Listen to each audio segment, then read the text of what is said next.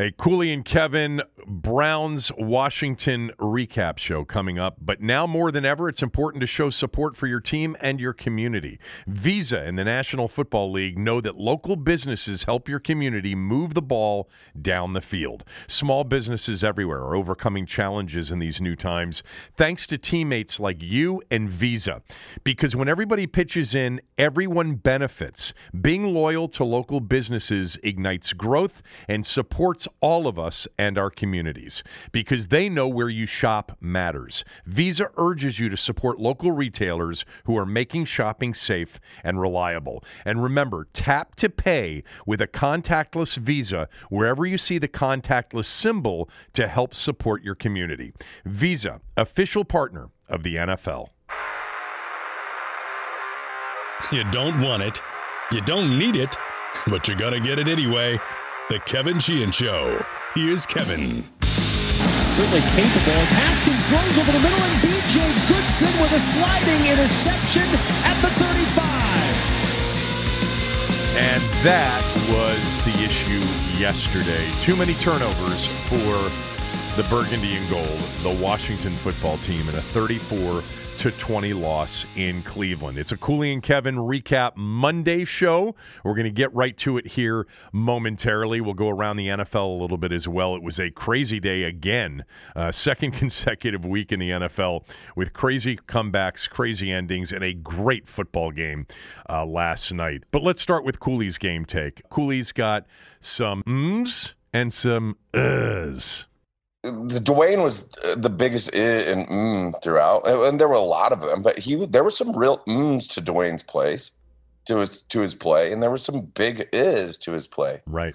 I want to start with a little bit of what you know Ron said in, in terms of not pulling the plug, and and some of the stuff Dwayne said in the post game, and and my feelings initially is is this: I don't give a shit that he threw three interceptions.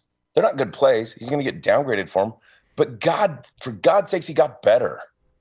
Maybe he saw something. He didn't just check the ball off and throw it underneath. This is what a rookie quarterback is supposed to do. These are what growing pains are. This is how we understand how to learn to manipulate a defense and use our eyes and go. You know what I'm saying, Kevin? Like this, those those balls down the field a little bit. That's not the end of the world for me. Now, in listening to his press conference, one of the is a little bit is Dwayne talked about he was asked, "Do you think you stared some things down?" Uh, on the TV broadcast, they they said Dwayne is staring it down. Who was the color guy? Uh, uh. I, I, I forget actually. My fault. I totally forget. Well, afterwards, he was asked, "Were you staring them down?" And he went through. I don't know if you listened to the to the Dwayne Haskins presser, but he went through each one of the interceptions. I did listen. I did listen to it. Yes, and describe the coverage and describe the outcome of the play. But the fact of the matter was, is I can describe the coverage and describe the play after the fact. His job is to diagnose, analyze, and manipulate that coverage Chris, in the play. Chris Spielman, Kevin Chris Kugler, and Chris Spielman. So Chris Spielman said he was staring them down, and so I went back and watched again, and five or six times on the TV cut. He's he's staring them down. I mean, he's oogling them like he, there, there's no other look thing he's looking at. Right. There's there's not. He is staring them down. So the thing that he's got to realize is, it's not just on some of these throws that you, you can't look in that. Direction. You got to move people with your eyes. You got to hold safeties. You got to manipulate underneath defense. You got to move people with your eyes. Right. You got to create for your receivers by tricking guys with your eyes. And so when we do the defensive film breakdown, Kev, I talk about this all the time. Like quarterback looks one way and we got receiver running the other way, and everybody's running where the quarterback looked. Like, dude, cover the guy in your zone. Well, when the receiver runs into the zone and the quarterback's staring dead in the zone, then the guy does cover the guy in his zone. The quarterback has to help uncover some of these zones. So yeah, he did stare them down. Just and he, my thing, the thing I'm really thinking about is he doesn't even think about it that way, or didn't want to admit it. Right. I didn't think his presser was that bad. I, I thought other than he licked his lips and licked all over his face a bunch I didn't, every time. I didn't see that. which was really strange. Maybe he was thirsty. He might have been parched. I thought the presser was fine. I just thought that one. I'm I'm interested. You know, does he realize why he's throwing these picks? Does he realize he is staring them down? Is he going to realize that? Because that's how he. That's. I like that he threw the picks. I like that he threw the ball down the field, and if he realizes why they're picked, then he'll get better. I understand that he knows the coverage, but that's not like I can tell you the coverage on him. You know what I mean? Yeah. I, I, I think that's really interesting because the, the two pieces here are number one, you like that he will throw the ball downfield. You like that he will try to make tight window throws. That there's that that that is something that I think creates the possibility of a bigger upside when you're willing to do that. But on the mistakes, you just want him to understand why he made the mistakes so he can learn from them. And in many ways, that's his job, but that's really Zampese's job and Scott Turner's job and the coach's jobs. Uh, job, it, it, they've got to coach him up. You know, they've got to say, "Hey, you did stare this down. You didn't read this the right way, um, and here's why the result happened." Exactly. And look, I, I I'm realizing it more and more. Like a, so many of these young players don't really want to go into a press conference and say, "Yeah, it's all on me." But that's what people like. And ultimately, for Dwayne, you don't have to disclose all of the play. Right. We don't have to go back and say, well, it was a hook to Terry. It was three deep, four underneath coverage, and the backer made a heck of a play jumping underneath it, and blah blah blah blah blah. Like, I'm not sure if I was staring it down. I'll watch the film. Thanks for the asking the question. Is all you need. You don't have to go in depth into that stuff. I I would rather this this is my opinion right now since we're on this because I was going to mention this when I got to my game take. I actually thought that Dwayne I didn't hear the big presser that you watched. Uh, I, maybe maybe we listened to the same it's thing. on the Washington website. I know. I listened to Jack Scott Jackson and London Fletcher's interview with him on the actual game broadcast post game. Um, Mhm. And I actually thought that he really came off as so much more mature than last year and more humbled than last year. Last year was a little bit, you know, at times uncomfortable to watch him, and I thought personally that he was just nervous. So I, I'm not. I know what you're saying, like he, like he almost overdid it with his answers, but I, Uh-huh. I'm, I'm not going to be critical of it because I actually thought his demeanor was much better. Okay, let me clarify as well. I thought he was much more mature. It was just the one answer, and it wasn't per se. Got it. For me, it wasn't per se that I didn't think he was being humble, or that there was anything about him. Understood. My thought process was in that one answer. The rest of the presser I thought was pretty good. The one answer, I just want, I just hope he knows he's staring them down. Yeah. No, I got it. I got it. That's all. And I didn't see that as a lack of humility. Sorry. That that I'm not I'm in no way am I being critical of him as a person in this presser. I thought he did actually do a pretty good job as well in the one I watched. All right. Next, uh, uh, or mm. Uh, by the way, I, I am interested. Give me the, the the plays that you thought Dwayne really looked good. You're you're hey, that wasn't that bad because I thought there were some of those moments as well. I thought some there, there were some of those moments for sure throughout the game. I, I thought some throws to Terry and some run action passes were really good. I down the field on on the numbers throughout the game, I thought he made some some really good throws. I thought he did a heck of a job on both of the throws down in the red zone that he hit to Inman. Um, and one, I thought he did a good job holding the single eye safety with his eyes. Yeah, the touchdown pass to Inman, the second one, I thought that that may have been his third read. Uh, the second touchdown pass to Inman. Yeah, the second Yeah, I- touchdown, he goes through three different. He, it looks like he goes through progression there, one right to left. Yeah, I, I thought he did a heck of a job getting through things and, and making some some big time throws. Um, and those those were some big ones. I thought he looked comfortable when they went to empty set, and I noted that. And I thought Scott Turner did a much better job getting into empty sets and keeping balance throughout a lot of this game. Um, so when they were in some of these empty looks, I thought he looked pretty comfortable sitting there in the pocket. Um, thought he made some throws that could have been picks. Like there were two or three, there could have been two or three other picks in this game. No doubt. Denzel Ward had the one right in his hands. Yeah, which may have changed. I mean, it still may have ended up being three or four picks, but and I thought there's still some throws that he he could that he overthrew or that he missed a little bit um, that could have been big time throws. But there, I thought he was a little bit closer on some of those throws, like a, an overthrow right before Inman to Terry to Terry McLaurin that he just had outstretched. No touch. Right? It was after the fumbled handoff. Yep. And and then he overthrows McLaurin, and I'm like, are they trying to give this away? Yeah, right. Like it, it was it was after a big time fourth and through fourth and two that was a big throw. That was I thought that was one of the best throws, and it was an awkward position throw, which many of his throws are. But that fourth and three that they went for, where he hits Thomas, is is a big time play. No, there's there's no doubt about it. So yeah, I, I thought there was some positive to build off of from from Dwayne. I, am just going to tell you right now, like his film breakdown probably going to be a D again. Oh yeah, of course. But, like just just so we're clear, it, like it, it may get into the C minus range, but it's not going to be good. But the thing is, is like some of the things I'm going to grade in this game, like those picks. At least I think he's learning from it, and at least the ball got down the field. To me, that's more important right now. We're clearly in the research development phase. you like that, don't you? Which, which is which is ultimately was my next kind of big. Ugh. Mm-hmm.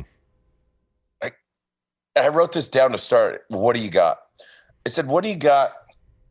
If I'm an older player, and it gets down to about three and a half, four minutes, I just go out there and call timeout. You're just going to do it yourself. Hey, coach. I'll walk out there, call timeout. Coach, boom, you forgot something, but I took care of it for you. And I'd walk back over to the sideline and say, Someone's going to love to pick me up this week, Ron, after you cut me, because they actually see that I care about winning a football game. There might be a, uh, there might be seven or eight other research development guys around this league, but there's about 24 teams that go, he wants to win, and eh, that's that's the kind of player we want. It's crazy. It's honestly. I just don't understand. I mean, they are not completely out of this game. Okay, he, they're they're not. He doesn't care. They're, they're, you get down to that fourth and four where there was still in the two minute mark, right? Like Kerrigan jumped off sides. Yeah. They weren't even gonna, the play. They weren't even going to run a play. It was the no snap, no play right. call. Yeah. You're just going to shift around and you get Kerrigan to jump off sides. Yeah. Like, yeah, that's an eh. Yeah, but how do you call? How do you not call timeout before that? I have no idea. Eh, the whole thing. The whole thing is. I, I mean. You want? I want you to get through your isms, and then we'll save that because there, there's a big conversation here because it le- leads to what we've talked about here over the last week, which is there really is something going on here that's fairly unique, which is an admission that you're not trying to win games at all. You know, uh, e- even a team that tanks, which you don't really see very often in the NFL, like Miami last year looked like they were on the verge of trying to tank for Tua, um, or would have ended up being Burrow because they got Tua. And then they put Ryan Fitzpatrick in the game and said, "Nah, to hell with that. You know, my guys want to win." Brian Flores said, "Ah, we we're not that terrible with with Ryan. Let's go let's go win some games." You got a coach that literally is tapping out and then saying, "I'm tapping out." because winning doesn't matter now. We are in the development phase. This is about next year and the year after that. Well, I mean, I would argue that part of the development phase would be trying to win games and working on your 2-minute offense with your young quarterback. Like part of the R&D of the young quarterback would be to see how he handles down two scores. Hey, we need to get a quick one so we have a chance at an onside kick. I'd like to see my onside kick team out there late in the game. But whatever. I mean, the, the, biggest disconnect on all of this, Cooley, is that a couple of them. Number one, I think he's a good coach. I felt that way in, in Carolina, um, and I'm not backing off that at all. But this is illogical. Um, the it, it, the non-use of timeouts the last two weeks is illogical, and his explanations don't make any sense whatsoever because his explanations aren't backed up by his actions. Do you know at the end? I'll tell you something that I don't think anybody that's involved in this conversation is spending time on. The end of the first half. You don't use Now, your. I- there's 30 seconds left, or there's over a minute left. They could have saved 30 seconds at the end of the first half. They could have saved a lot of time on defense, but even uh, when they go out and decide that they don't want to score, they run Gibson. He rips off a nine yard run. And did you see him? He was intentionally trying to stay in bounds to keep the clock rolling. Obviously, he was directed to stay in bounds because they didn't want to try to score down 17 to 7. Now, when you rip off that nine yard run on first down and you're out at the 34 yard line and you got you got timeouts left and you got a kicker who, by the way, can kick it 55, 56, 58 yards. You, I mean, what are you researching and developing? Who are you protecting at that point? I'm being serious. It's it's insane. It's no, insane. it drives me absolute nuts. I mean, you- the end of the first half, they're down.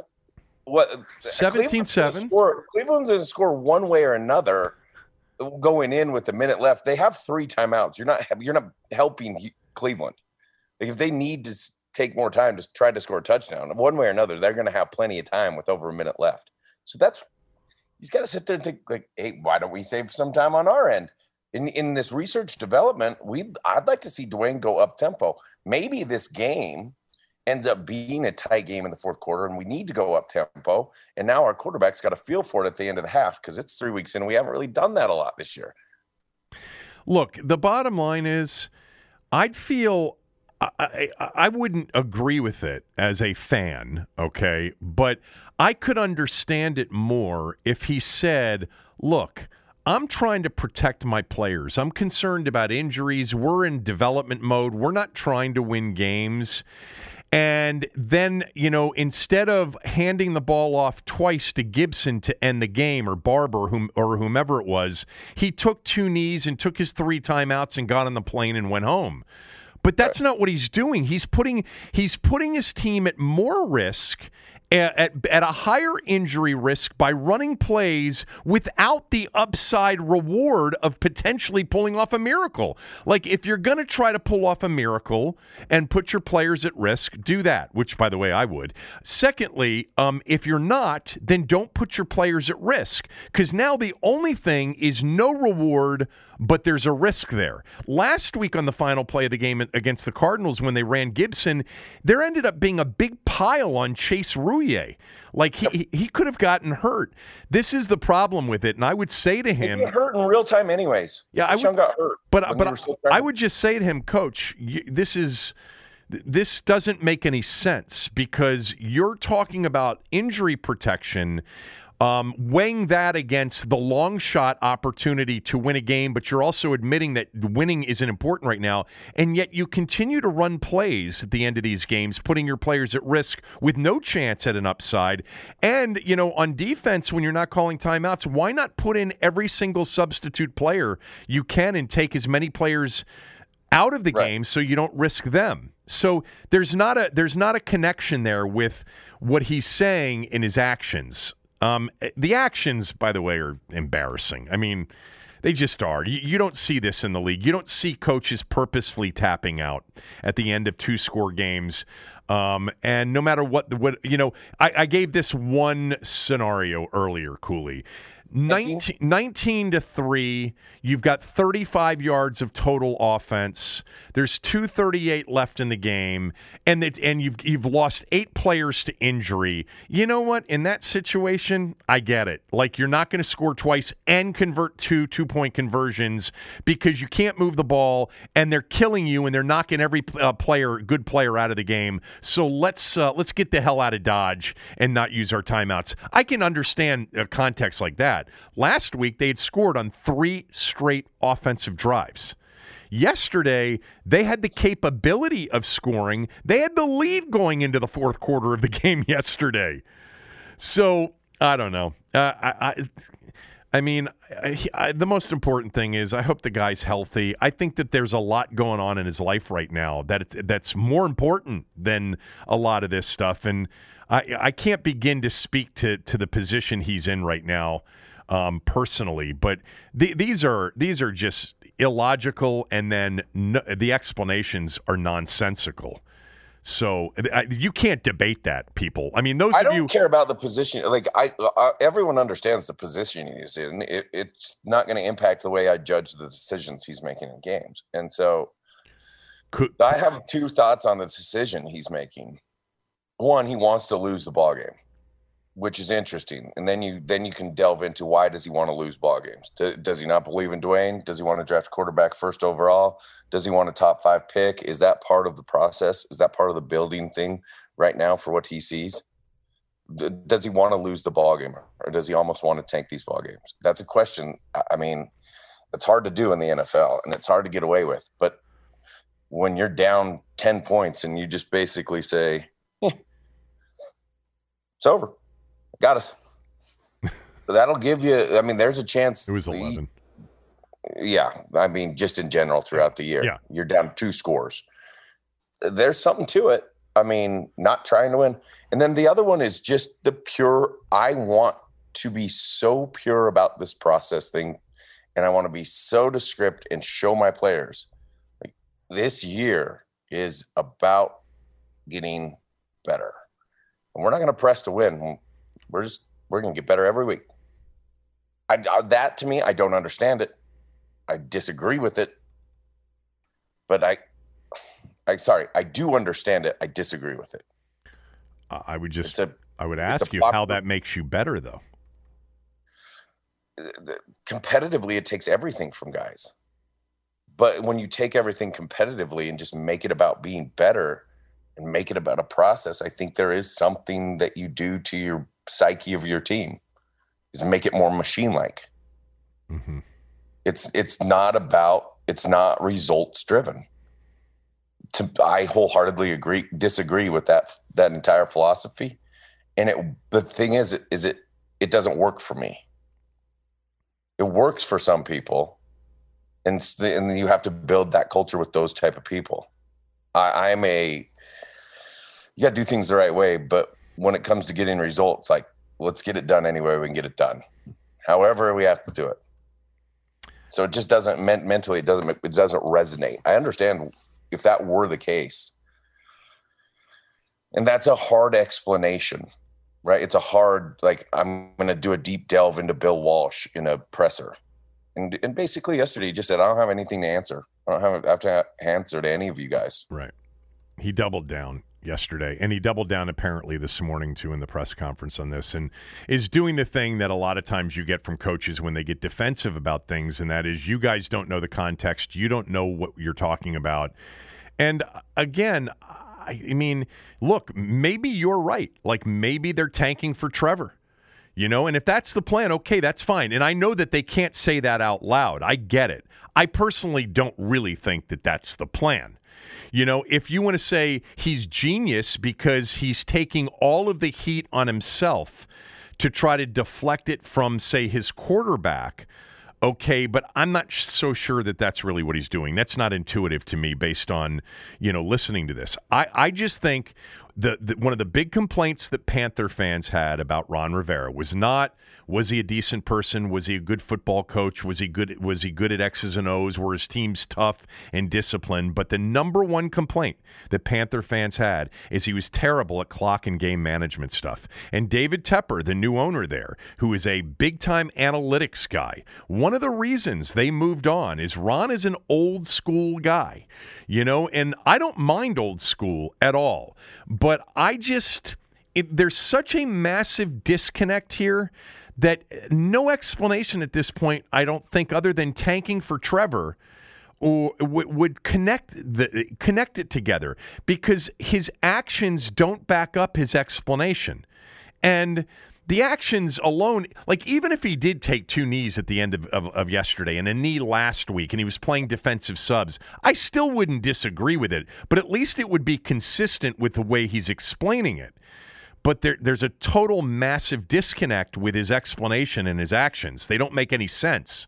And and and as far as developing the R and D, you know, mode, uh, this experimentation year, I just don't know how you lose by allowing your quarterback to get into two minute at the end of halves or games to see how he performs in those situations. I mean, if you're if you're not worried about winning, then what's the downside of failing there? Anyway, I mean, we could go on and on. I think it's a really I think it's a really difficult message I would assume for for players to take when your coach is outwardly saying, "I we're not trying to win."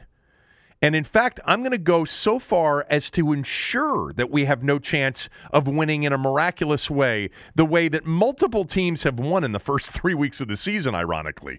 We've seen more of these two-score late, you know, late game comebacks in the first 3 weeks of the season than we've seen in a long time. But anyway, um, There's a reason. You don't try. You don't not try to win if you don't have a reason. It's it's just not. It's just not been explained to anybody. it's weird.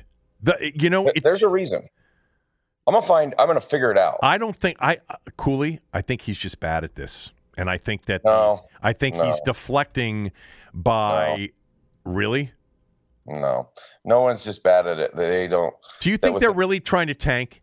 Uh, how do you explain No, the Philadelphia game then? Down seventeen nothing. I'm not suggesting that they try to tank. They came back in the Philadelphia game before they started to come back into the first in the first half of the Philadelphia game, and they were ahead later, like into the fourth quarter of the game. They were ahead in this Browns game, twenty to seventeen, Into the fourth quarter. I in know. the in the fourth quarter. So that's not a tank job. I mean, getting beat 59-10 is a tank job, like the the Dolphins were doing early last year. Not necessarily. You can take it at any point in the game. So and I'm not. oh, Trust me. Do not quote me. Don't do this thing. I'm not trying to say they tanked. I'm just. I'm. Put, I'm making a list of reasons why you don't try to win a game that you're down two scores. what are the other reasons? Well, I told you the process, the entire process thing, and trying to suggest to your players that winning isn't the most important thing. The result isn't the most important thing. It's the process of getting to the result. And when we do things the right way, we will get those results. And trust me, guys, when we're doing things the right way and I see that you're doing them the way we're coaching them, then we're going to go ahead and try to win those games. But at this point, I want to keep, we're still in step A. Okay. Before we get to step B, I want to see it from you guys.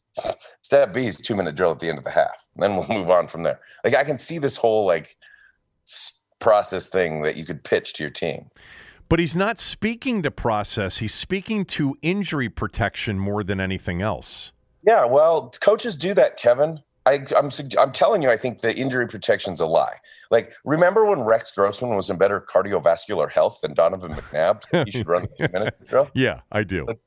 Are, really, that that one, that was that was one that I think Mike probably said, and about 15 seconds later went, "Oh yeah, Rex is a little chubby." That's not. That's probably bad on. Probably probably got caught on that. Right. The coaches don't have to tell the truth to the media. I just think, hey, look, uh, keeping guys safe sounds good a little bit. And I- enough people will go, yeah, you know, he's he's out there just making sure his, he loves these boys. He's trying to keep them safe. I'm just going to make a prediction right now. However long Ron Rivera's here, and I hope it's a long time, and I hope it's a successful reign. I think that there's going to be a lot of this discussion during course during the course of seasons. I think there's going to be a lot of clock and and game. You know, it's almost the gift that keeps on giving here uh, with me in particular in the shows that I've been involved in because Jay was terrible at it. You know, um, you know, Mike truly at times was inconsistent with it. Uh, and you know, and obviously Zorn had zero clues. So it's sort of a the the the, the post game Monday gift that keeps on giving, but. I don't think he's going to be good at this. That's my prediction. I think we're going to have even when the process is complete and the R&D period is over and they've discovered the few drugs that are going to work against this deadly disease and they are selling them um, and boy the markup I mean you know there's a lot of money that goes into R&D that's why that's why these prescriptions are so expensive and once we get to that point I think there are still going to be some um, what do you call that when you put uh, two drugs together that don't uh, contradiction a drug contradiction what's the term i'm looking for You know when you shouldn't interaction. We're still going to have some bad prescription interactions in these games. That's my prediction. Here's here's my other question: Is you know they they only won every other year in Carolina. There, is there a point in the off season or in the training camp where we decided it's an R and D year? They didn't have back to back winning seasons in Carolina. Is there a point in the off season or in training camp, or do you just decide if it's an R and D year? I don't think so. I think that I think this first like, year. Hey, we're we're not good enough, Ron. Uh, I know. Could, let's let's push the date back to August fifteenth, and on August fifteenth we'll decide. Hey, Ron, it's August fifteenth. Like bad, two more bad practices. Just give us two more two more days. Two more days. We'll make the R and D decision. like I, I, I, I think that I think we can do a little bit more fact finding this year, and then next year we'll be there. Yeah, a little bit more analysis on us. All right, you've got some more uhs and ums. Um, I've got uh, an entire game take minus the uh, Ron Rivera thing, which we've now already done. Uh, but first, this word for magic spoon. I'm a big cereal guy. I love cereals. Um, and Magic Spoons, this new cereal, I got sent all of these boxes of Magic Spoon cereals. Zero sugar count, 11 grams of protein, and only three net grams of carbs in each serving. The flavors are cocoa, fruity, frosted, and blueberry. I've sat here in studio, Cooley, and eaten the entire box of blueberry Magic Spoon cereal. Uh, the cocoa box is basically three quarters gone. I'll get to the fruity and frosted afterwards, but I went with my two favorite flavors, and, and they're both really good. I mean, it's real cereal despite the fact that there's no sugar in it and it's loaded with protein and you get, you know, three net grams of carbs in each serving. So that's low. It's gluten free, grain free, soy free, low carb, and GMO free. If you're a cereal guy and you love cereals, you're going to love Magic Spoon. Go to magicspoon.com slash Kevin DC to grab a variety pack and try it today. And be sure to use my promo code Kevin DC at checkout to get free shipping. Magic Spoon's so confident in their product, it's backed with a 100% happiness guarantee. So if you don't like it for any reason, they'll refund your money, no questions asked. That's magicspoon.com slash Kevin DC and use the code Kevin DC for free shipping. We thank Magic Spoon for sponsoring the podcast. We're driven by the search for better. But when it comes to hiring, the best way to search for a candidate isn't to search at all. Don't search match with Indeed. Indeed is your matching and hiring platform with over 350 million global monthly visitors, according to Indeed data, and a matching engine that helps you find quality candidates fast. Ditch the busy work. Use Indeed for scheduling, screening, and messaging so you can connect with candidates faster. Leveraging over 140 million qualifications and preferences every day, Indeed's matching engine is constantly learning from your preferences, so the more you use Indeed, the better it gets. Join more than 3.5 million businesses worldwide that use Indeed to hire great talent fast. And listeners of this show will get a $75 sponsored job credit to get your jobs more visibility at Indeed.com slash BlueWire. Just go to Indeed.com slash BlueWire right now and support our show by saying that you heard about Indeed on this podcast. That's Indeed.com slash BlueWire. Terms and conditions apply. Need to hire? You need Indeed. All right, Kevin. My ums and is. This is what I like and what I don't like. Let's let's just call it that. I will say this: what I don't like is that I realized this morning I should make this a Letterman top 10 list because I jump into my number one and my number two, and then we jump out of what I like and don't like. True, we did that. So I should go 10 through one mm-hmm. and save the impactful ones and just reorganize them. I didn't do that today, but we'll do it anyway. I mean, we're never. I just naturally go through my notes and I find the things like Dwayne impactful, something I want to talk about. The, both ways, you know, the timeout stuff. Uh, it's same for you. So I will have a, I will amend this, and from now on, it will be a top ten or top fifteen, and I'll start at the bottom end. Very. So here's good. the thing that I liked from this game.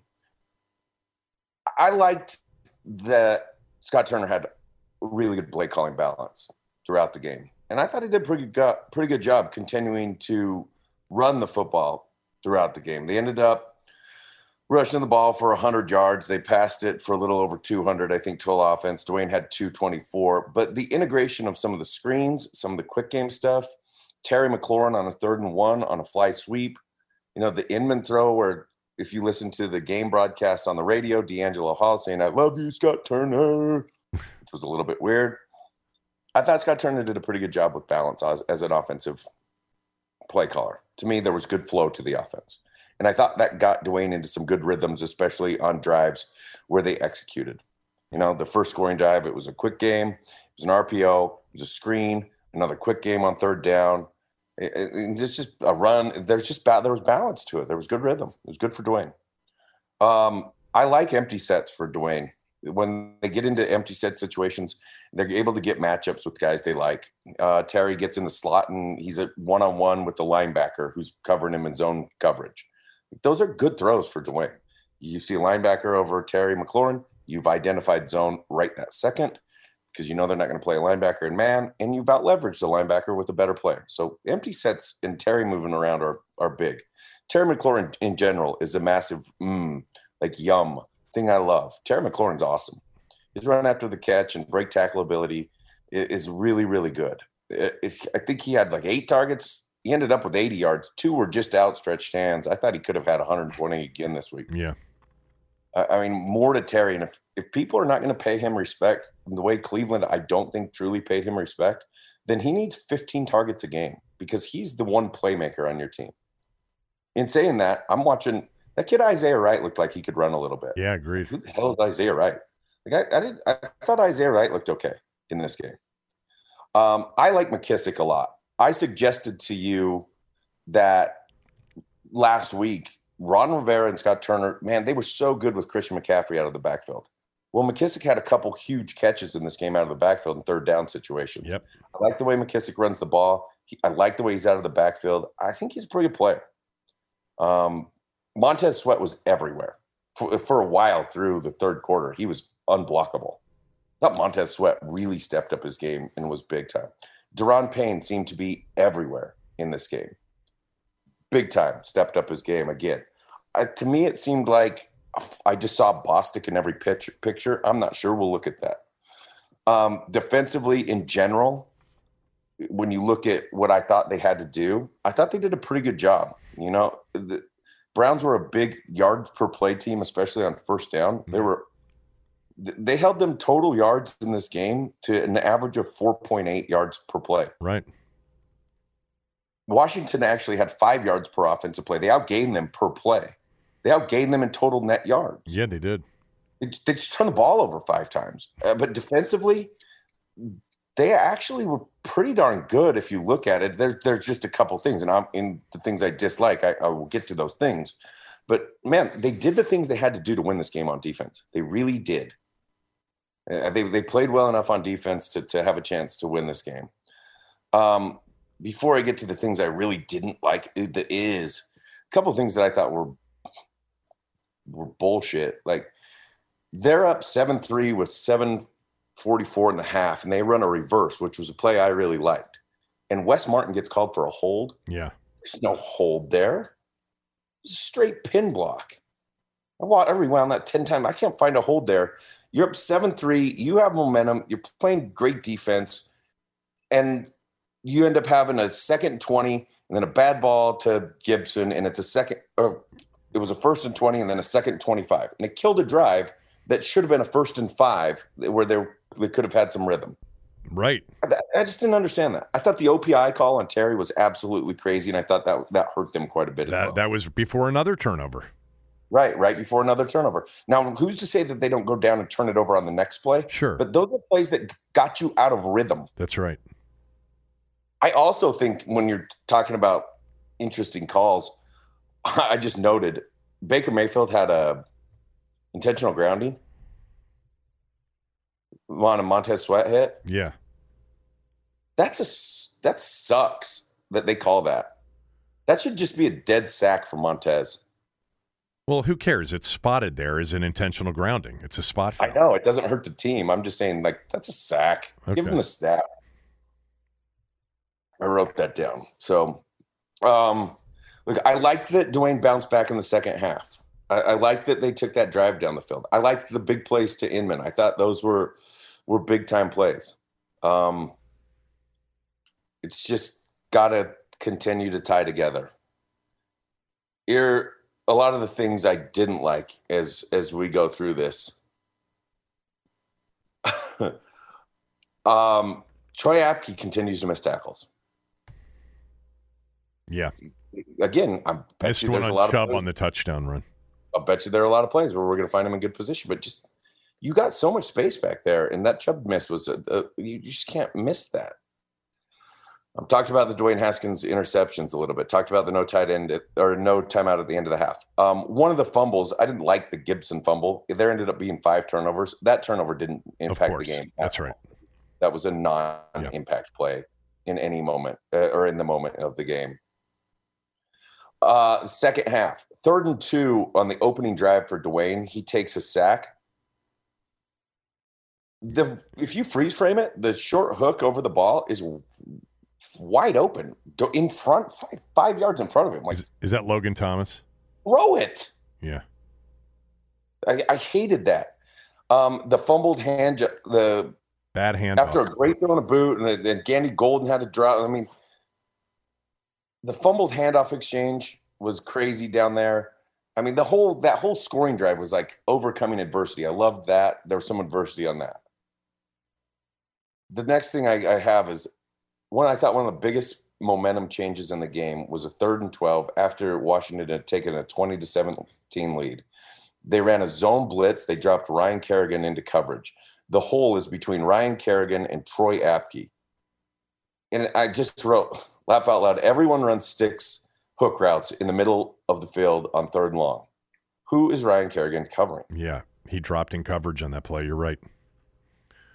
Who who is he covering? I don't know. Uh, I I just I, I Did they Look. blitz? Did they blitz Collins on that play? Is that why he I dropped so, into because coverage? Back. I mean, they ran two guys off the edge. I didn't actually look Right. close to who blitz. I just saw that it was a zone blitz, and they they dropped Ryan Kerrigan. And I I'm guessing that when Ryan's dropping on third and twelve, you're saying, hey, look, these are the concepts that you're looking for on third and twelve. But the secondary knows the concepts you're looking for on third and twelve, and everybody runs in the middle of the field. They run a hook right around the sticks. It, it can't be that open. Right. Yeah. Those windows have to close. So I, I didn't like that. And that the rest of that drive, they just get gashed on the run. Gashed. And, and Cooley, that's a really, really good call on a big play. It's 20 to 17. You've dominated the last two defensive drives with three and outs. You've got all the mo- momentum in the world. Kareem Hunt's, you know, on a uh, Montez Sweat drops Hunt for a big loss, and it's third and 12, and you're going to end up getting the ball back again in decent field position, up three. And now, by the way, we are late in the third quarter and that that that's a really good call. I, I uh, on on a, on a on a huge play, huge play for Cleveland to pick that up. One, Da'Ron Payne is menacing inside. Montez Sweat hasn't been blocked in the second half. Did we need to blitz? Yeah, It's third and 12. You can play sticks coverage. Like you can set your feet at 12 yards and drive on anything underneath. I- I'm just not that I hate that call in that situation. I hated it. I hated it. yeah, Um, and then you get gashed down the field, and they start running the ball. And I, I, I did note this: the in the color commentary, the, it was described as this is who they are. This is Stefanski's identity. This zone run stuff. It's dead counter. Like Oh, there were a bunch of counters there. And yeah, I told you yesterday, this is not a zone run team as much as it is a counter run team, and it's primarily Bill Callahan. yeah, Everyone's going to say this is zone run because it's Stefanski and it's the Shanahan. This is a, a counter run system. Chubb's big run on that drive. Correct me if I'm wrong. It looked like old counter Trey. It was counter Trey. Yeah, It's Bill Callahan. So some of the, I mean, I don't know how a former linebacker is going to describe counter Trey as Stefanski's identity, but that's what he got described as. Um, yeah, that's that. That's about it. I mean, I I wrote one more thing that I loved in this game. I loved that Myles Garrett on the sack strip went for the ball. I just he's I, I just wrote so like this is teaching tape for young defensive ends. Like sacks are great, but turnovers are game changing. I, I, I just loved that, and it, it, was funny. I wrote this down, and this is I'll let you get to your game take, but this was a side note. It was almost a funny note. And Ngakoue had one as well in their game on Ryan Tannehill. Yeah, Ngakoue, the former Terp. Right. Go watch Ngakoue's.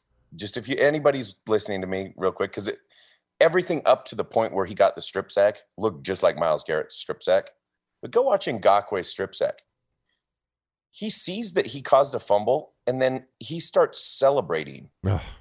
And Tennessee falls on the ball. Ugh. Like he glances back and sees the. He knows he knocked the ball out. He's celebrating a sack. I did have. But a- I love the strip versus the big hit in the back. I yeah. do, unless you're playing Kyler Murray. Then I, I think you just hit him in the back. All right, let's uh, let's get to my game take. Pay attention. Here's Kevin's game take. My game take's going to sound an awful lot like Cooley's. I think he's going to be proud of me uh, today. Um, but it's brought to you by today mybookie.ag. Unless you've been living under a rock, you know that the NFL's back, the NBA Championship Series, the NBA Finals are getting ready to start. Um, and you've got a chance to to win some money some money at uh, at my bookie. I don't know about you guys, but for me, a game is ten times more exciting when I'm putting my money on it. It's always been true, um, and hopefully you've got some gut feels that now you can act on as well. Right now, my bookie's got a one hundred thousand dollar super contest for only a ten dollar entry, and they're giving away five thousand dollars in cash prizes every four weeks. You'd be crazy not to invest in your own sports knowledge with that kind of potential return. $10 to win thousands.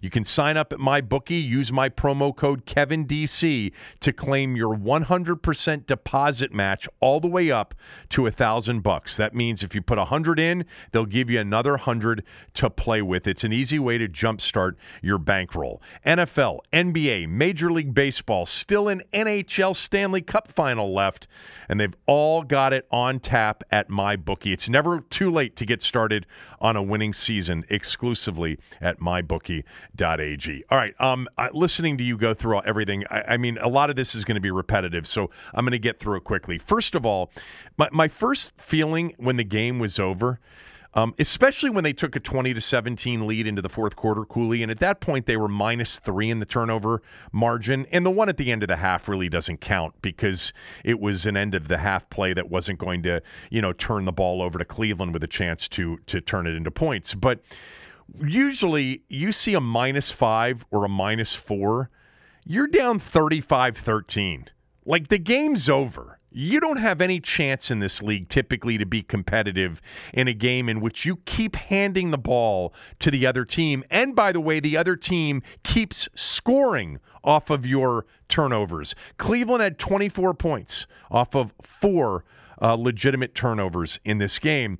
So, uh, one of my big takeaways is that, you know, and Doc said it this morning on the radio show with me they don't suck. They're better this year. You can already sense it through three games. Now, a lot of that is the defensive front, you know, which really got them back into this game, and I'll get to that in a moment. But um, I, I, think there was some good in this game, and I think you hit on some of it. And the first thing I had was I just think Scott Turner, through three games, especially yesterday, has proven that he knows what he's doing. I mean, he gave Dwayne and the offense a good game plan that when they executed and didn't make mistakes, they moved the football. You know, he made it a point to put something together that's worked for Dwayne in the second halves of the first two games. Some up tempo, some hurry up. I loved your point about the empty sets. It, it, creates these matchups, as you mentioned, with McLaurin against a linebacker in the slot. And Dwayne's able to read it quickly and get it out quickly. It almost forces him to get it out quickly. There was quick game in there. The running game involved more diversity to it. You had three wide receivers end up with rushes in this game Gandy Golden, Isaiah. Isaiah Wright and McLaurin on that third down sweep. Um, I thought he really schemed people open all day, including on third down. They were five for 11 on third down, with a couple of those people running wide open. You know, bottom line, the quarterback, more than anybody else, was the one that was inconsistent executing a game plan that really should have worked better. They should have had more yards and more points. They were three for three in the red zone. So Scott Turner's on the things that I like to list. Montez. Before you move on, yeah, real quick, uh, you can count the last turnover because there were about four more potential turnovers that they didn't have in this game. That's true. And so the You know, fact that the they second drive, the second drive, Dwayne almost throws one on the corner. The big hit blows it up to stop it. There was a screen that he almost threw a pick on that was crazy. There was a fumbled handoff exchange in the red zone on a drive where they ended up scoring.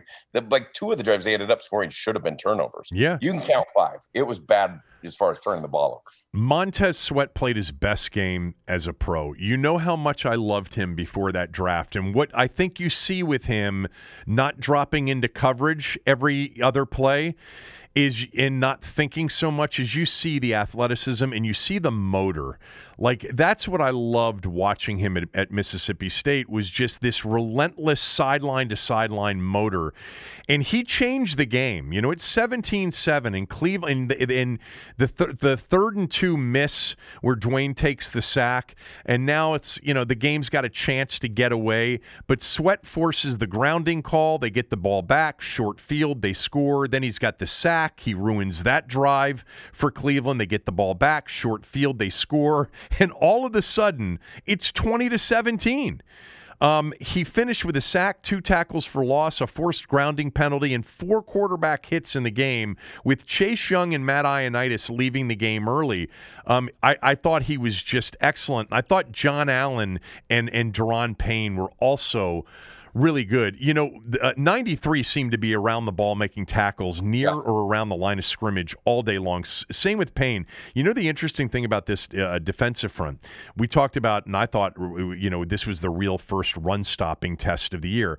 I know what the, the Cleveland numbers were in the game. I mean, Chubb went 19 carries, 108 yards, 5.7 yards per carry, but I, still felt like up front they did a pretty good job against the run. I know that doesn't necessarily make sense, but I see a good potential run stopping front. And I'll tell you, when Allen and Payne and Young in particular, and Young went out early, when they tackle people, they swallow people. Like these guys disappear. I. I there is nothing about the last two weeks of giving up 30 and 34 points that diminishes my optimism about this defensive line at all. I think it has a chance to be great, like legit great. Uh, McLaurin, obviously, you know what I love about McLaurin, Cooley? There's a very um, effortless way in which he produces. Like he gets separation without, you know, with very, you know, minimal extra movements. Like he catches the ball and his run after the catch isn't like electric. It's very subtle and almost effortless. And yet he's pulling away from people. He's making people miss with speed, vision, etc. Um, I think the film's going to reveal, as you've already discussed, the opportunity for a much bigger day than four catches, 83 yards. Um, but I like what, as you said, Turner does a nice job of figuring out how to get McLaurin into matchups that are favorable, but he doesn't even need them.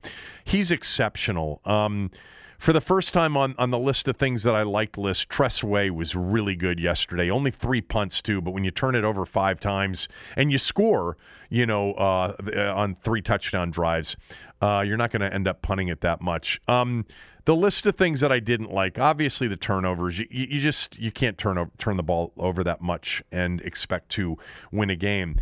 Now, a couple of things about Haskins, um, most of which you've touched on, some of which you have not I thought Turner gets a lot of credit for him getting into rhythm early. And on the three touchdown drives, Dwayne was pretty good. And I know a couple of them were, uh, you know, that, that first one in the second half had opportunities to go south. The very first one, Denzel Ward drops, uh, well, doesn't drop the interception. Isaiah Wright does a really good job of, of turning into a defender and, and knocking it out of his hands on a terrible throw. But ultimately, Dwayne made some throws, especially in the red zone, the empty set stuff. Um, three for four on that first drive, you know, with a touchdown pass. Three for five in the second drive with a touchdown run um, from uh, from Gibson, and then on that final one that gave him the lead, he was four for six.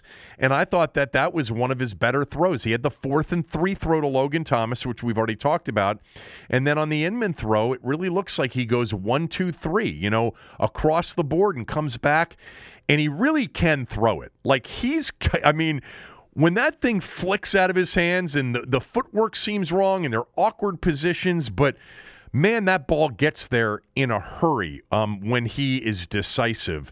But the bottom line with Dwayne's performance is the it was just too much awful. You know, it, he looks off with footwork. He looks off and awkward in his positions throwing it. I know he's got the arm strength and the quick release sometimes to overcome some of it, but bad throws, hurtful throws, bad decisions, misreads, staring down receivers, yes. And the bottom line is he was the number one reason the team lost the game, and whomever was number two wasn't even close to Dwayne. That's the no matter what. And I, I, loved your point about him throwing down the field and it's okay and he's got to learn from it. And and during this R and D year, okay, I want him to throw the ball down the field. And we've predicted and we've already talked about he's going to have some ups, he's going to have some downs. And yesterday was a mostly down with a few up moments. Um, but that game was lost because of his poor plays. He made too many bad plays. He got picked off three times. I counted at least two others he should have been picked off on, and he could have had uh, another fumble or two as well. I don't think there's any reason to discuss Kyle Allen or Alex Smith. I think you know the coach has already admitted that winning is not a goal this year. It's an R&D year, it's an experimentation year. And to me that means Dwayne's got to play. And I want to make this one other point Cooley about Dwayne and about the coach. The coach has told you that this is not about winning this year. It's a process of trying to figure it out. Once he does go to a backup quarterback, if he does, that's it for Dwayne. Period you have found out that somebody, you know, in, in a trial took that medication and got seriously ill. You can't go back to him. This is Dwayne to figure it out if he's the guy. And once you decide he's not, you can move on to the next guy, but you can't come back to him, period. So I am I'm looking at this guy and I'm like, it's 10 starts total. It's three starts with this group in an odd off season Personally, I'd like to see him play 13 more games this year. I'd like to see him start 13 games. I'd like to see the progress. I'd like to live through the ups and downs, and I'd like to find out whether or not he can do it. If the coaching staff gets to the point where they don't think he can do it, well, then move on from him, you know, and say, that's it. Dan, we tried it. It didn't work. We're going to have to draft somebody in 2021 period. Apparently, by the way, and I'm reading um, a couple of quotes from his press conference today. He made this. Um, he made this comment. He said, There is a point where we would have to make a change if Dwayne's play doesn't improve. There is a cutoff point. Um, he said that uh, there was one other quote. Um, he's still learning and growing, but at some point, you're no longer a rookie. So there may have been today, and I, I, I haven't heard it. I'm only reading the quotes. There may have been a little bit from uh, more from Ron today to to put more pressure on he Dwayne. Watched the film. He watched the film. He watched the film. So anyway, do you agree with me though? If he does decide to go to Kyle Allen in an R and D year, a not try to win year, that that's it. That's got to be it for Dwayne, right? You've made well, the decision first of all, I I agree with you that I want to see the entire year from Dwayne for obvious reasons, as Mike would say, for a lot of reasons. You know, even if you do decide you you potentially are going to go away from Dwayne and you end up getting a first, second, or third overall pick because you're losing games, you do want to have value in Dwayne Haskins more more so than what Josh Rosen was when he was cut from Arizona. And if Dwayne evolves and becomes a player that someone could see as a starter for them, then there's there's something to that. Or as a very quality backup, there's more value. I, I, that that's not what I'm suggesting. I want out of Dwayne right now. I want to see that Dwayne evolves to become the starter. Give him another Terry McLaurin on the other side and and a little bit more offense. And now we know he can make these throws and he can he can do what we're asking him to do. I, I think that's what you're hoping for. And that's what you want to get out of your quarterback, that he can be a great quarterback. There's definitely a cutoff point because the cutoff point becomes the moment where you're now now t- having to explain to your offense like this is what we're we're trying to do. You see what we're coaching here, but this is why we're not getting it and when why we're not getting it continues to result in quarterback play, it's hard for the rest of the players to build culture, to build that offense. Um, Um, I also want to be clear while I'm fully endorsing that Dwayne continue to grow and build, and I don't doubt that he can. I really don't. I, I, I don't know if I fully believe that he will, but I, I wouldn't be surprised if he developed. I've, I've heard a couple people say in defense of Dwayne, this isn't all on the quarterback.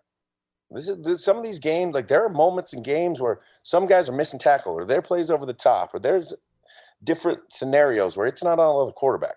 This game was all on the quarterback. You Mhm. said it, and I'm going to say it.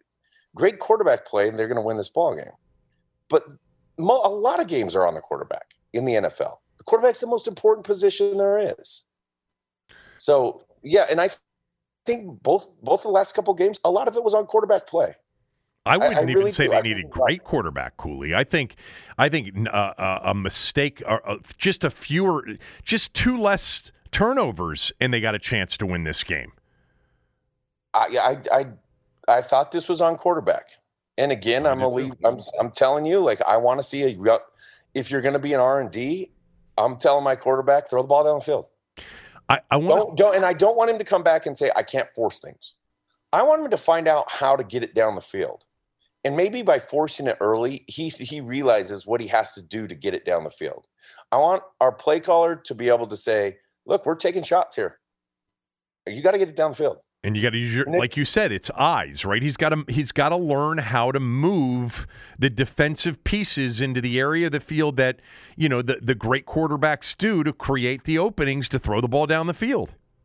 Here, here's a great description of this for you, and, uh, and on any given play, he, he threw he it, it was a four verts crosser over the middle of the field to Logan Thomas, right? The backer undercuts it. He said it's a cover three. The backer did a great job undercutting it. Yada yada yada. The Malcolm There comes a- uh, Smith uh, pick, pick There- interception. There comes a time when you have to realize that you're going to make the initial read on the free safety. And sometimes just staring at the free safety is going to be enough. And honestly, maybe Dwayne was staring at the free safety, not Logan Thomas. But in staring at the free safety, he didn't feel the underneath coverage. There comes a time when you have to sense what the free safety is doing on vertical routes with spacing, and you have to look off the underneath linebacker th- th- there's a whole thing to this where the quarterback it's not just one guy sometimes. You got to you got to know where the one guy is going to be or have the expectation and anticipation that that safety will take this player. Or hey logan thomas's route was a little bit short on the crosser. But because it's short you know that single high safety is going to go back to the next guy which i think was inman. So let's if he if i feel him a little short let's hold that backer let's glance let's nod let's turn our hips a little bit. There are little subtle things that quarterbacks do until he figures that out. But without making that throw, he won't figure it out, right? You know, Hey, I, I I'm following you. To me, he's got to make that throw to figure out, okay, I knew that safety was going to do that. I knew it. I knew it. And that backer surprised me. So now the next step in this is I know that safety is going to do that. So let me move the backer just a little bit. Or let me look at the back for a second and bring him up. Like let me like glance down to McKissic or just kind of turn your turn your left shoulder at the back and then fire one over the top because we know he can throw the ball over the top. So again, it, it was on quarterback play.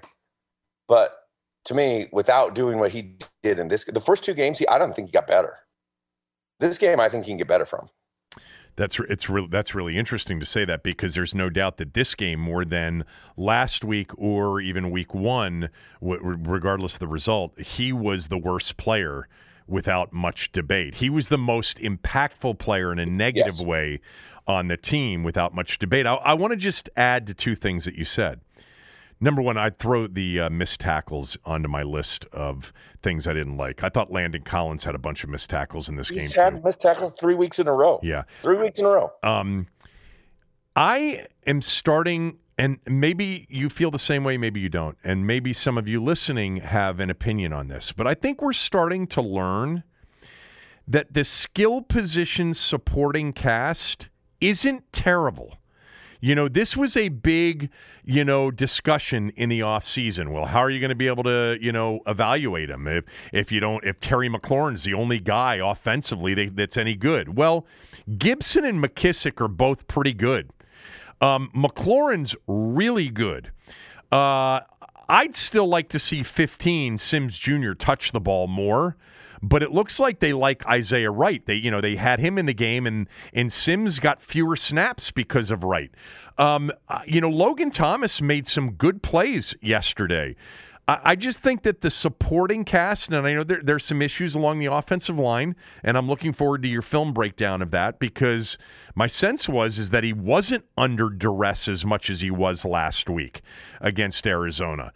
Um, but I, um, I don't know that we're going to be able to say that didn't have a running back, didn't have any receivers, didn't. I think that they've got more skill position talent than maybe we thought um, before the season started. Secondly, um, and that is that this R&D thing, which you know I'm sure is getting old for some of you, but too bad.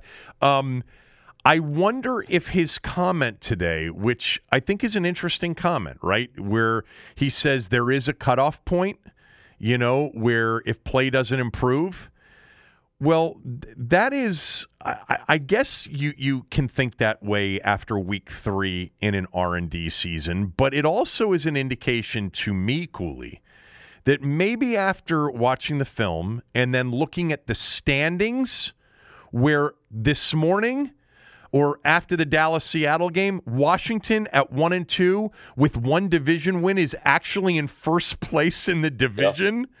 I wonder if there is a point where Ron says, maybe I sh- should start trying to win these games. Maybe Kyle can give us just enough with the defense to to win this division at eight and eight. Sure. You know, um, yeah, Dallas is an onside kick away from zero and three. Right. Philly clearly is not very good right now. Everyone knows New York's not very good. I, oh look, I think Dallas is good. Just by, Dallas is awesome. I think they actually are good, but that's I think they're talented.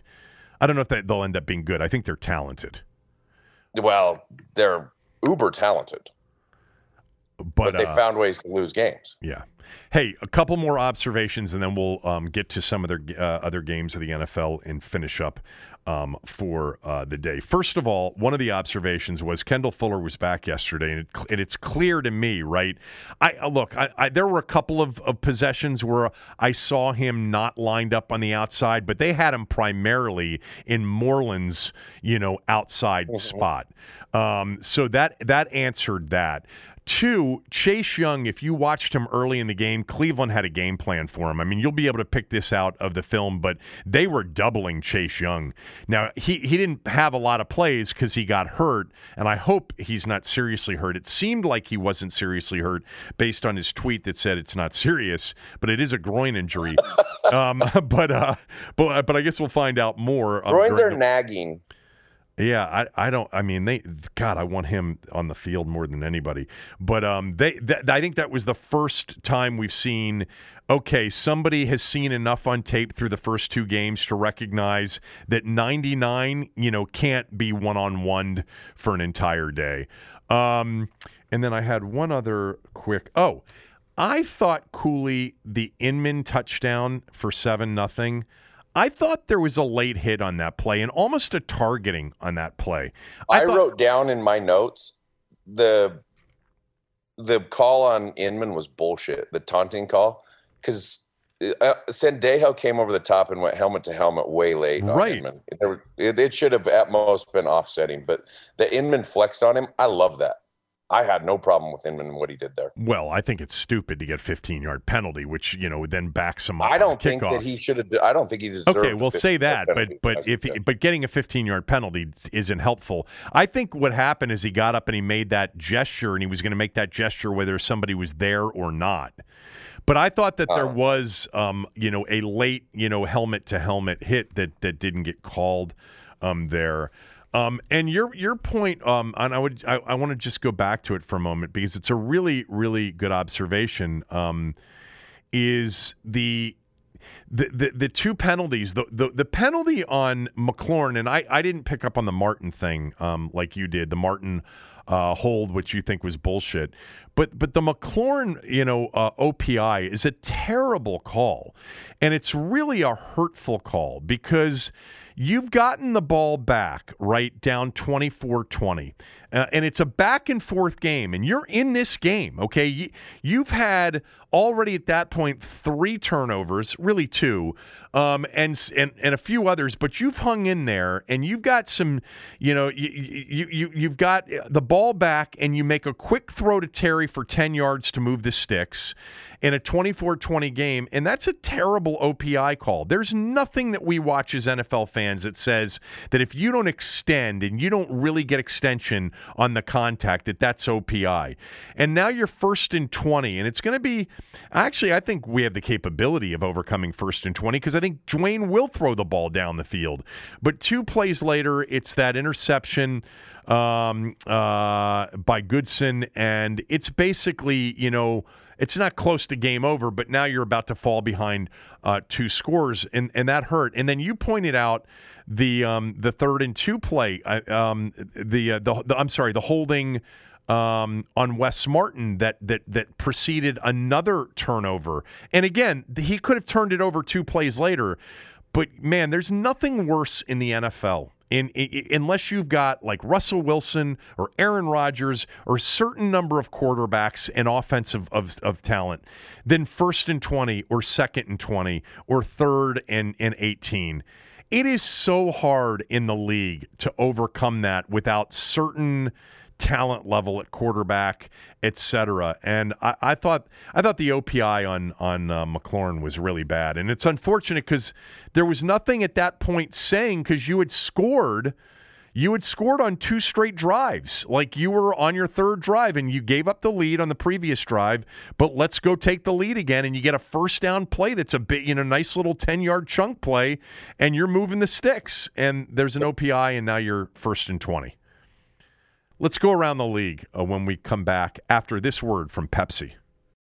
Football season is back. We're all excited about football season. It's just the rhythm of the fall that football is a part of. And thankfully, we have it. And the first three weekends of the NFL have been great. They're going to get better. We've got a great game tonight in Baltimore, Kansas City.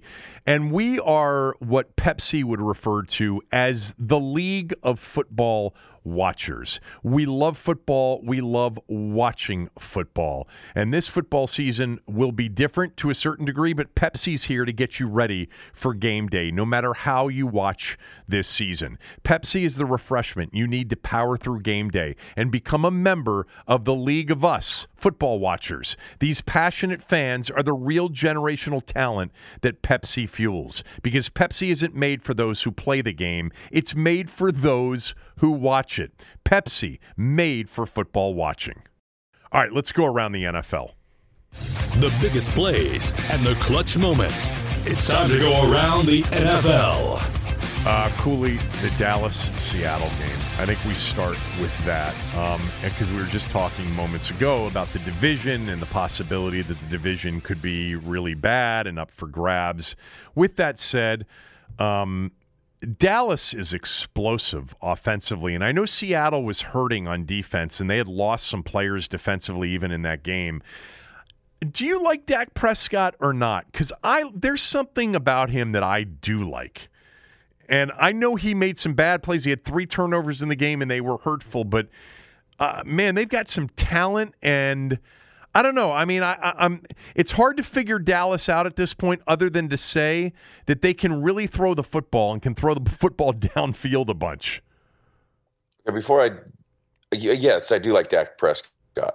It's funny because I watched every game on film throughout the entire NFL last year. Every week I watched every game not intensely, but I just went back and watched them all. When Dallas would lose, and they, they were good last year on offense, it, it would look like Ezekiel Elliott had 14 carries for 34 yards, mm, which is what he had yesterday. That's yes, yeah. and and they'd be in games, and you're like, look, he didn't have a ton of yards per carry, and I know that it was tough sledding to get Seattle's defense a little bit, but you don't want Russell Wilson to have 315 yards and five touchdowns, and you have the weapon to take that away from them. You have the run ability, and you have the balance, and you know that was a huge problem for McCarthy in Green Bay, is he could never run the ball in Green Bay. They just never had a back that could never run the ball. Well, he's got it. So to me, I, I think I thought Dak looked really good. CeeDee Lamb and Gallup And we we've done this. Like uh, Amari Cooper, they're hard to stop. Who's going to stop them as far as throwing the ball? You need five DBs back there, like good DBs to be able to stop Dallas. Are very consistent with pass rush, and Dak's able to negate some of the pass rush.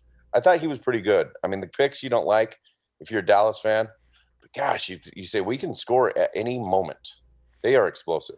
Yeah, the the funny thing about Zeke, like it's you've said this before um, when we've talked about other teams where you're like, um, everybody wants him to run the ball, but you know when you get a yard on first down, it's hard to come back on second and ten or second and nine or second and eleven and run it again. And there just wasn't any room for for Zeke in this game. I, I don't really understand that. I know the Cowboys are working with a, you know, a, a compromised offensive line right now.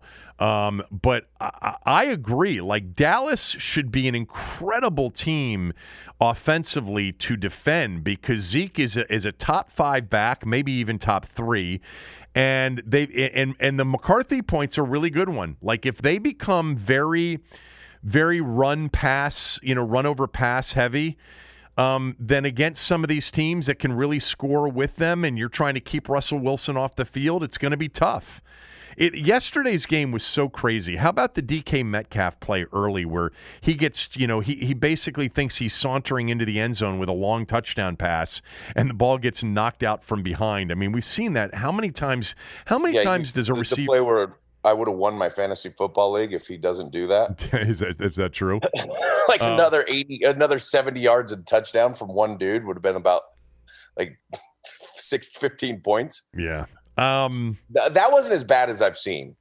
Like that was not a long gallop to the end zone. He, he caught it about eight yards out. It was a heck of a play by the DB. Yeah, but he he slowed down. He didn't spike he did. it before nope, the end he did. zone. It's all on DK Metcalf. There's no doubt about it. But gosh, he's got some speed over the top.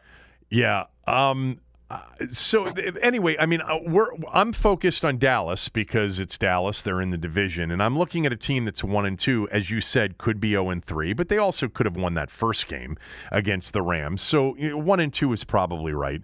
You know, they missed two extra points in the game. Um, they, you know, Dak did throw a couple of bad balls and the two turnovers, one early in in the third, one towards the end of the first half, really hurt. But the story of the game is is Russell Wilson's start to this season and we have some amazing, you know, through three week performances going on in the NFL right now at quarterback. Obviously, Aaron Rodgers and the start he's gotten off to, Josh Allen, the start he's gotten off to, Mahomes and Jackson, who played tonight, and and and that. But at this point, you know, Russell Wilson you know, completing 76.7% of his passes with 14 touchdowns and one interception. And the 14 touchdowns, by the way, through three games is an NFL record. He bested the Mahomes record that Mahomes set a few years ago when he had 13 through the first three weeks. It's the extension of plays that is just. Once he gets loose and he starts moving around, uh, like to me, it's like a 99% probability he's going to complete a big ball to somebody. It's just impossible to cover. That first ball we were talking about with Metcalf, do you see how high he threw that ball? Oh, yeah. He throws the ball high and with great touch, but he does like throw the ball high. is for a guy to run under a ball. Yeah. That ball to Metcalf was unbelievable how high he threw it. Uh, the launch angle was was was crazy. Uh, he he's amazing right now. So amazing. good. They're banged and, up though. They are really banged up on defense, and they. I don't know if they lost Chris Carson, but he got hurt in that game. It's going to be all about Wilson and Metcalf and Lockett, who's great. I've always loved Lockett. Um, they did, you know, they've got Carlos Hyde on that team, so I guess Hyde could replace Carson.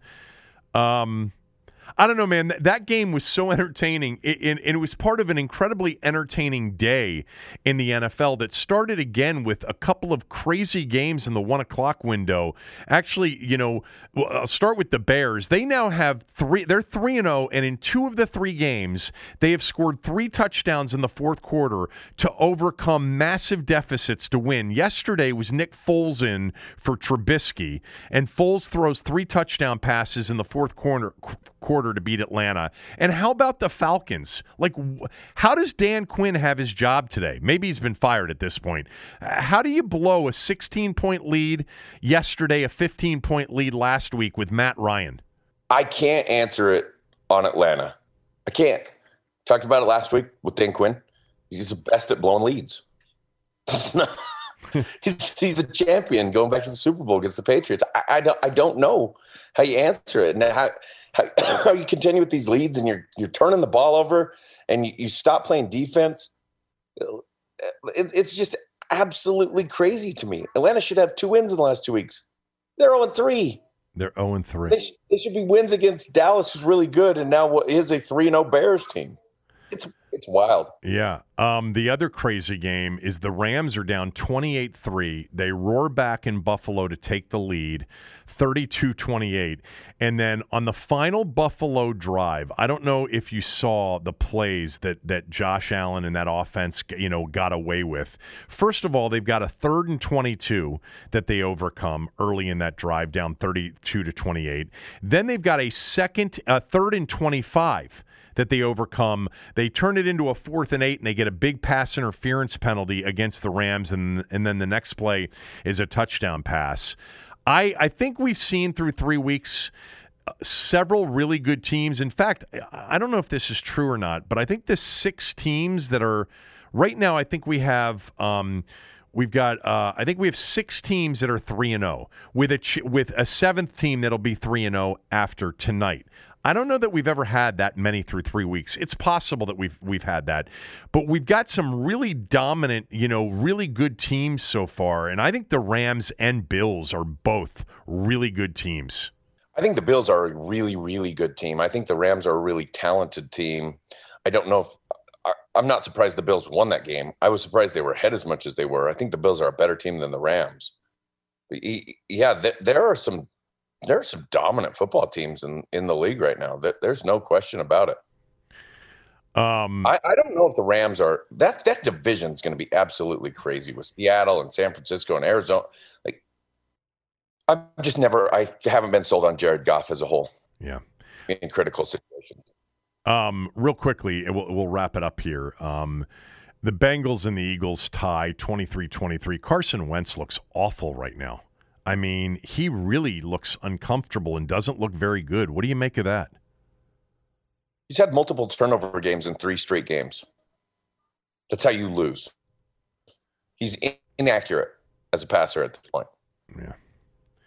Um, Titan. I, I, I mean, it's going to be a problem. Philly's in huge trouble. Yeah, they are. It's just the division's bad enough that it, it, I don't know. I think Dallas ends up winning nine, ten games this year. Still, even where they're at, I, I think they're going to win 10 games. I do too. I, I, think Dallas is going to win this division, and I think they're going to, you know, Aldon Smith, we didn't even mention him, had three sacks um, yesterday in that game.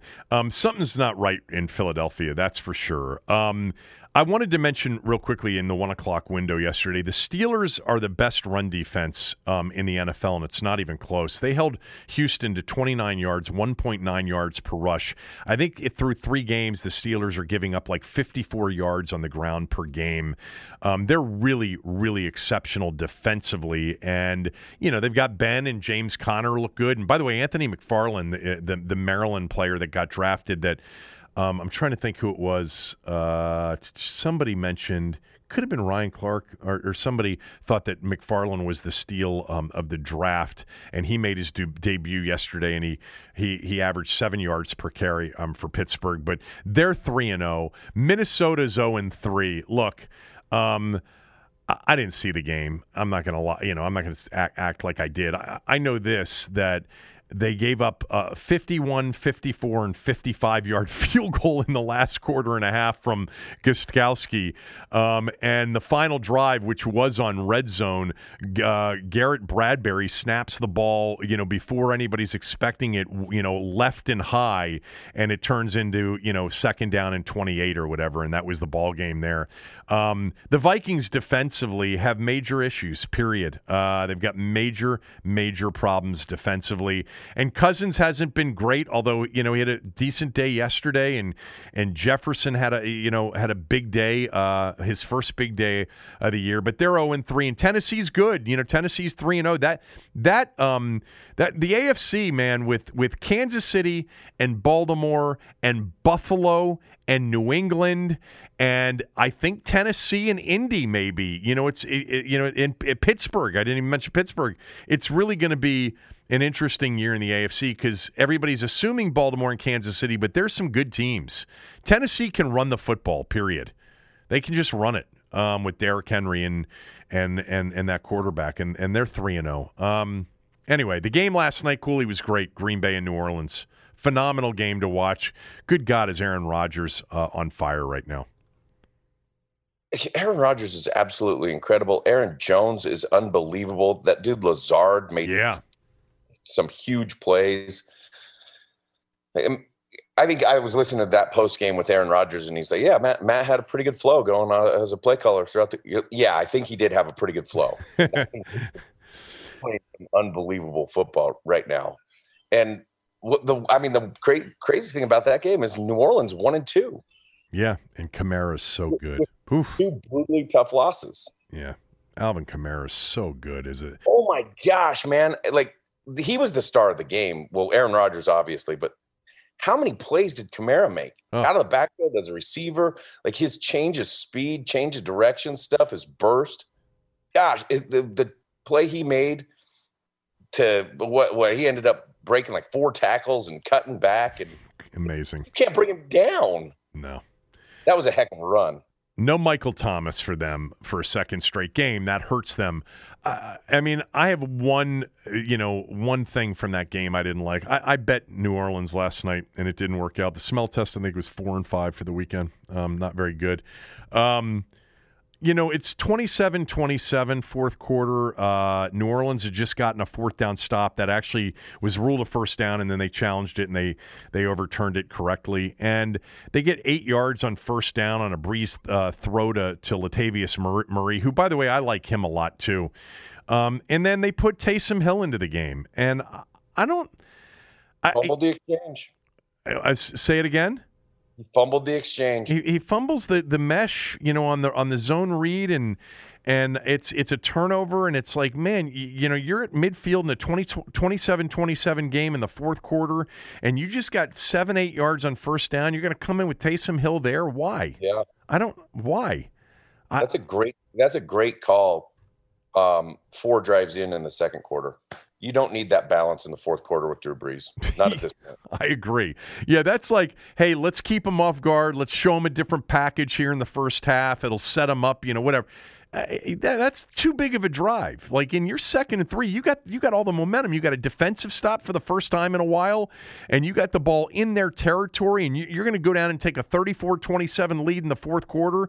And you know you may not stop Aaron coming back the other way, but then you'll have the ball to end the game in a tie game. I mean and you turn it over right there with with the, with the backup, you know, uh, gimmick. You know, I like Taysom Hill. I mean, he's a hell of a runner, and uh, but th- I just thought that that was crazy uh, in that particular spot. Um, and Payton, you know, he does that every once in a while. You know, last year in that playoff game, he he put Hill in there on a couple of plays that worked, and then a couple that didn't work. Um, but anyway, uh, some really good football uh, over the weekend. I loved the college football Saturday. It finally felt like a real college football Saturday with major upsets. K State coming from behind to beat Oklahoma. And Mike Leach, man, Cooley, this dude can coach offense. Um, KJ Costello broke the SEC record for passing yards in a game in Mike Leach's first game as Mississippi State's head coach against the defending national champions in Baton Rouge. Costello throws for 623 yards and five touchdowns. That Leach man, he just knows what he's doing with with a pass offense. I mean, all of his quarterbacks too. I mean, it doesn't matter who shattered, he has. It wasn't. They didn't just break the record. It was by hundred yards. They they shattered the record, and it was against LSU. Talk about an arrival to the SEC. Yeah. I, so I we watched some of that game, and I at the end of that game, you always talk about college coaches going to the NFL and if they want to make that step to the NFL. And I, I honestly, right now, I this is was my what I thought about during that game is there's really a couple schools of offense in the NFL. It's the Bill Walsh School, which ends up being the West Coast system and the Coryell system, and then slight variations. New England's the only team a little bit different. Some of the college stuff has been implemented now, but the languages are whatever they are. Mike Leach makes the jump to the NFL. If he does, it, it could be the Leach system. You you really could like, run you could run that, huh? I mean, it's, it's, more than the potential. Like this is the weird thing for Leach. It's more than the potential to be be able to be that guy that made the jump. It'd be the potential to be that guy that that really changed NFL a little bit with the new system.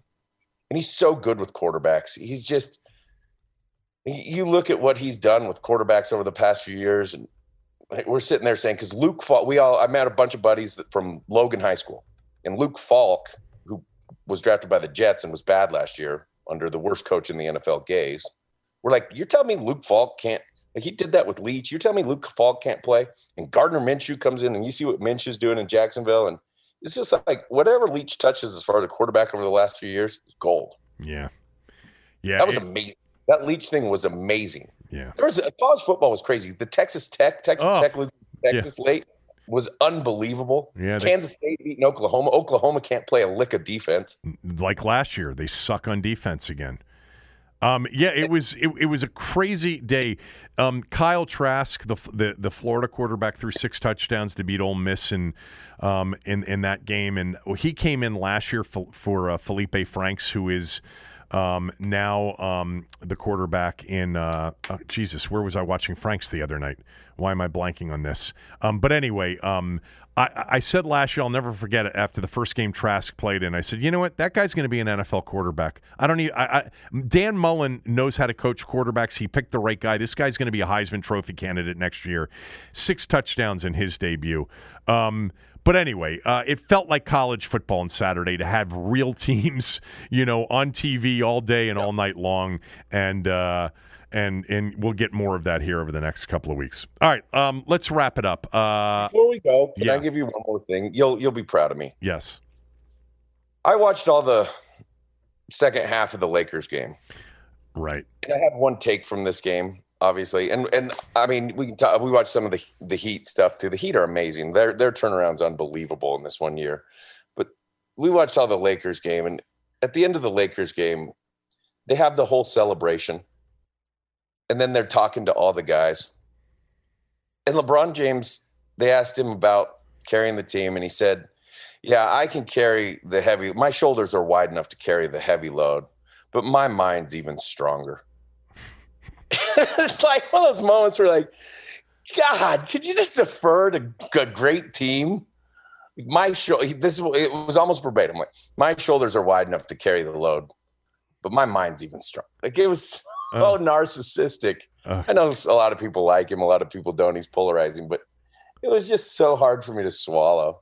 Oh, it's hard for me to swallow any of his stuff. With that said, he's amazing. He was he amazing. Was so good in that game down the stretch. He does have I mean, broad shoulders. Yeah, you can't stop him. Oh, and it looks like his mind is strong, but God, he doesn't need to tell us about it.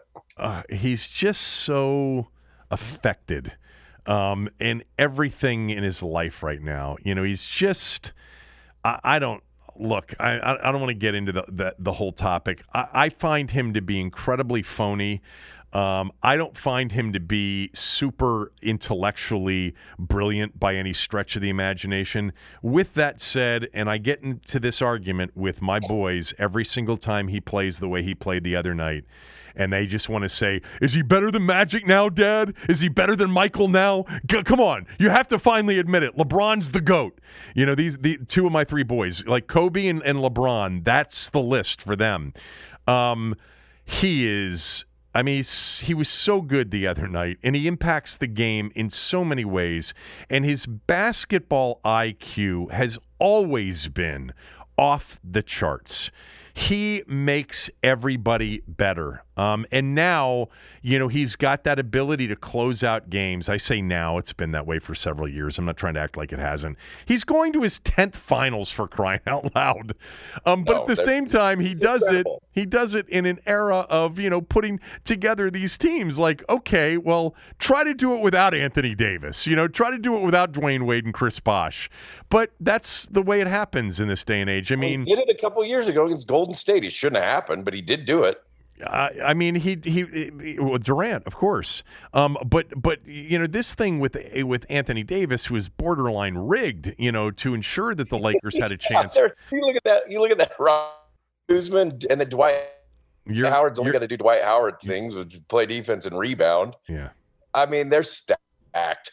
All right, your Zoom's breaking up. We we had some issues over the last 15 minutes with your Zoom, but it's fine. We got through the important stuff today uh, with no issues. All right, have a good day. Uh, Cooley film breakdown on the offense tomorrow.